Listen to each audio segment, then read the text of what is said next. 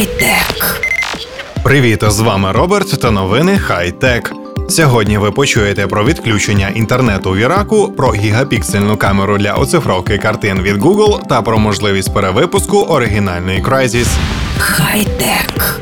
Іракська влада періодично відключає у всій країні інтернет, щоб школярі не могли списувати на екзаменах. Це вдалося з'ясувати дослідницькій компанії DYN Research, що відстежує проблеми з підключенням до мережі по всьому світу. Згідно з даними, отриманими компанією, інтернет в Іраку на 3 години практично повністю був відключений в останню суботу, неділю та понеділок з 5 до 8 годин ранку за місцевим часом. Схожі відключення відбувалися і в минулому році. Тоді вони також співпали зі шкільними іспитами. Ряд груп із захисту прав людини висловив стурбованість з приводу відключення інтернету в Іраку, відомому своєю політичною нестабільністю.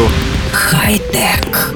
Щоб зберегти картини відомих художників для майбутніх поколінь, Google розробила роботизовану камеру під назвою Art Camera. Вона дозволяє оцифровувати шедеври світового живопису в гігапіксельній роздільній здатності. Раніше для отримання деталізованого знімка полотна команда Google Cultural Institute витрачала майже цілий день. А тепер весь процес займає близько 30 хвилин. Зараз галереї арт-проекту є понад 200 робіт у високій якості. Art Camera знімає окремі ділянки картини, використовуючи при цьому спеціальний лазер і сонар. Всі матеріали відправляються на сервери Google, де кадри зшиваються в один гігапіксельний знімок. На такому зображенні можна розглянути не тільки окремі мазки і підпис художника, а й невидимі звичайному оку тріщини на полотні. На даний момент у інтернет-гіганта є 20 таких камер. Їх безкоштовно відправлять в музеї та галереї по всьому світу для оцифровки відомих картин.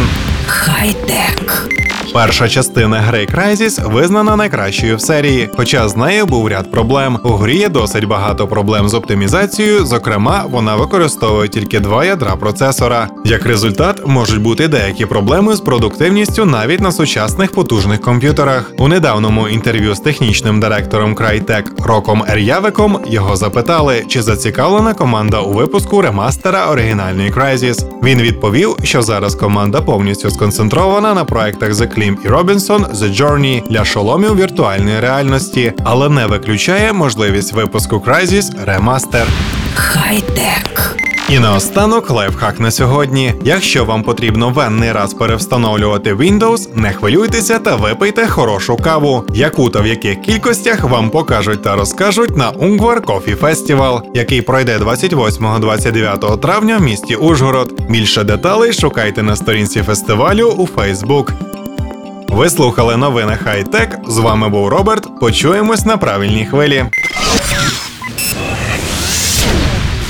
Хай-тек.